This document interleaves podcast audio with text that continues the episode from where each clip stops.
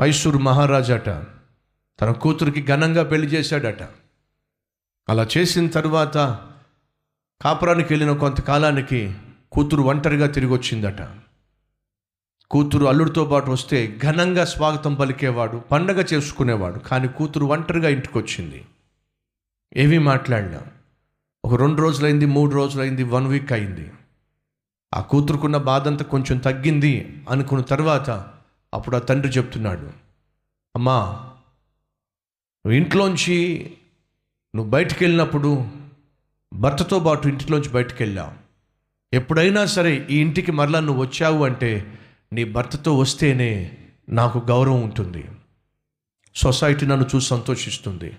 ఒంటరిగా నువ్వు తిరిగి వచ్చావనుకో అది నాకు అవమానం. అంతేకాదు నీకు అవమానం.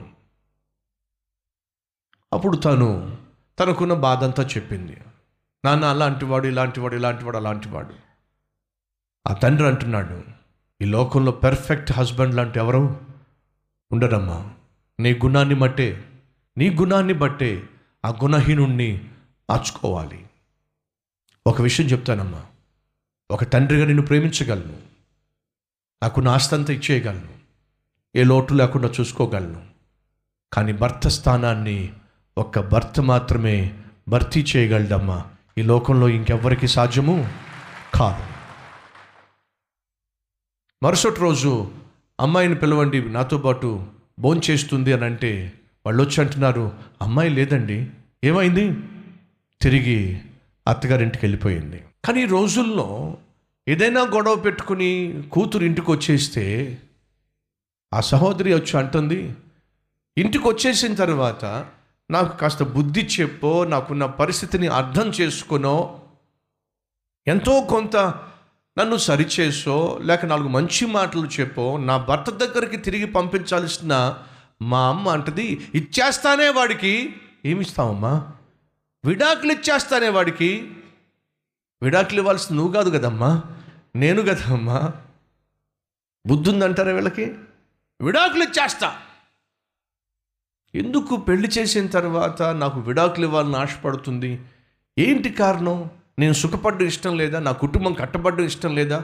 అని ఆలోచన చేసినప్పుడు అర్థమైంది తెలుసా?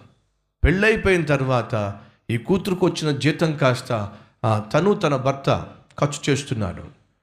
ఇప్పుడు మరలా కూతురు వచ్చేసరికి జీతం కాస్త అమ్మ చేతిలోకి వస్తుంది. ఇదేదో బాగుంది. దాని బతుకేమైతే నాకెందుకు? నాకు కావాల్సింది నాకు వస్తుంది. కూతురు ఉద్యోగం చేస్తున్నప్పుడు చక్కగా జీతం వచ్చేది. పెళ్ళి చేసిన తర్వాత ఆ జీతం కాస్త తక్కువ అయిపోయింది ఖర్చులు కాస్త పెరిగిపోయినాయి భారం కాస్త పెరిగిపోయింది.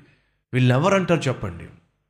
కూతురు జీవితాన్ని పన్నంగా పెట్టి సుఖపడేటటువంటి తల్లులు తండ్రులు తల్లులు తండ్రులు అంటారా? ఒకసారి ఆలోచించండి.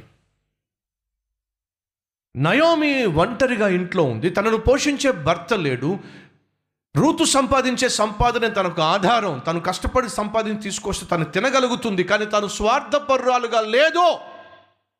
దయచేసి గమనించండి రూతు జీవితంలోనికి బోయజు ప్రవేశించినప్పుడు నయోమి జీవితంలో గొప్ప మార్పు వచ్చింది. నా మాట మీకు అర్థమైందా? మొదటి అధ్యాయంలో కనిపించే నయోమి వేరో. కానీ రెండో అధ్యాయంలోకి వచ్చేసరికి బోయజు ఋతు జీవితంలో ప్రవేశించినప్పుడు నయోమిలో మార్పు వచ్చింది. ఎంత మార్పు వచ్చిందంటే నేను కాదు బాగుండాల్సింది నువ్వు బాగుండాలి. అంత మార్పు వచ్చింది. నీ జీవితంలోనికి యేసు అడుగు పెట్టినప్పుడు నిన్ను చూసిన వారిలో మార్పు రావాలి. సహోదరుడా వింటున్నావా? సహోదరి వింటున్నావా? నీ జీవితంలోనికి నీ జీవితంలోనికి యేసు అడుగు పెట్టినప్పుడు నీ ఇంట్లో వారికి మార్పు రావాలి. నిన్ను చూసినప్పుడు నీ ప్రవర్తన చూసినప్పుడు దేవుడు నిన్ను దీవించడం చూసినప్పుడు దేవుడు నిన్ను స్థిరపరచడం చూసినప్పుడు నీ మార్పును చూసినప్పుడు నీ ఇంట్లో వారికి మార్పు రావాలి. నయోమి ఇంట్లో ఉంటుంది.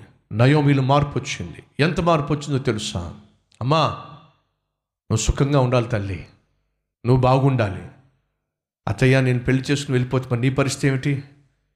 నేనేమైనా పర్లేదు తల్లి నువ్వు సుఖంగా ఉండాలి. ఈరోజు తల్లులు తండ్రులే కూతురు పెళ్ళిళ్ళు పట్టించుకోవటంలా. బిడ్డల బాగోగులు పట్టించుకోవట్లా. అందరూ కాదు సుమా ఉన్నారు కొందరు. క్రీస్తును ఆరాధిస్తున్నావా సహోదరా నీలో ఉన్న ప్రేమను చూసి ఆప్యాయతను చూసి ఓర్పును చూసి సహనాన్ని చూసి క్షమాగుణాన్ని చూసి మార్పులన్నీ భార్యలో మార్పు రావాలి.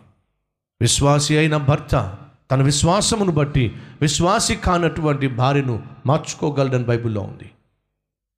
ఈరోజు నీ భార్య నీ భర్త మార్పు చెందాలి అంటే మొదటిగా నీలో క్రీస్తు అడుగు పెట్టాలి. ఆ అడుగు పెట్టిన క్రీస్తు నీ జీవితాన్ని ప్రభావితం చేయాలి. అదే దేవుడు కోరుకుంటున్నాడు. అదే సొసైటీ కోరుకుంటుంది.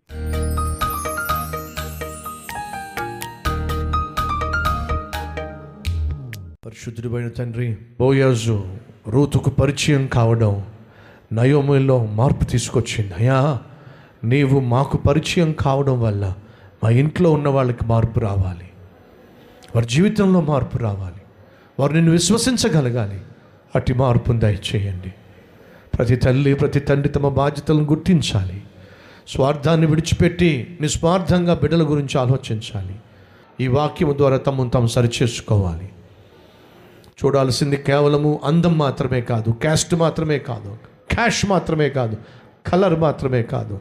క్యారెక్టర్ చూడాలి వ్యక్తిత్వాన్ని గమనించాలి. వాక్యం నాయన మా అందరికీ ఆశీర్వాదకరంగా ఉండాలి. విత్తబడిన వాక్యాన్ని ఫలింపచేసి నీ చిత్తము చేయుటకు నీకు అంగీకారముగా జీవించటకు సహాయం చేయమని. ఏసునామం పేరట్టు వేడుకుంటున్నాం తండ్రి. ఆమెన్.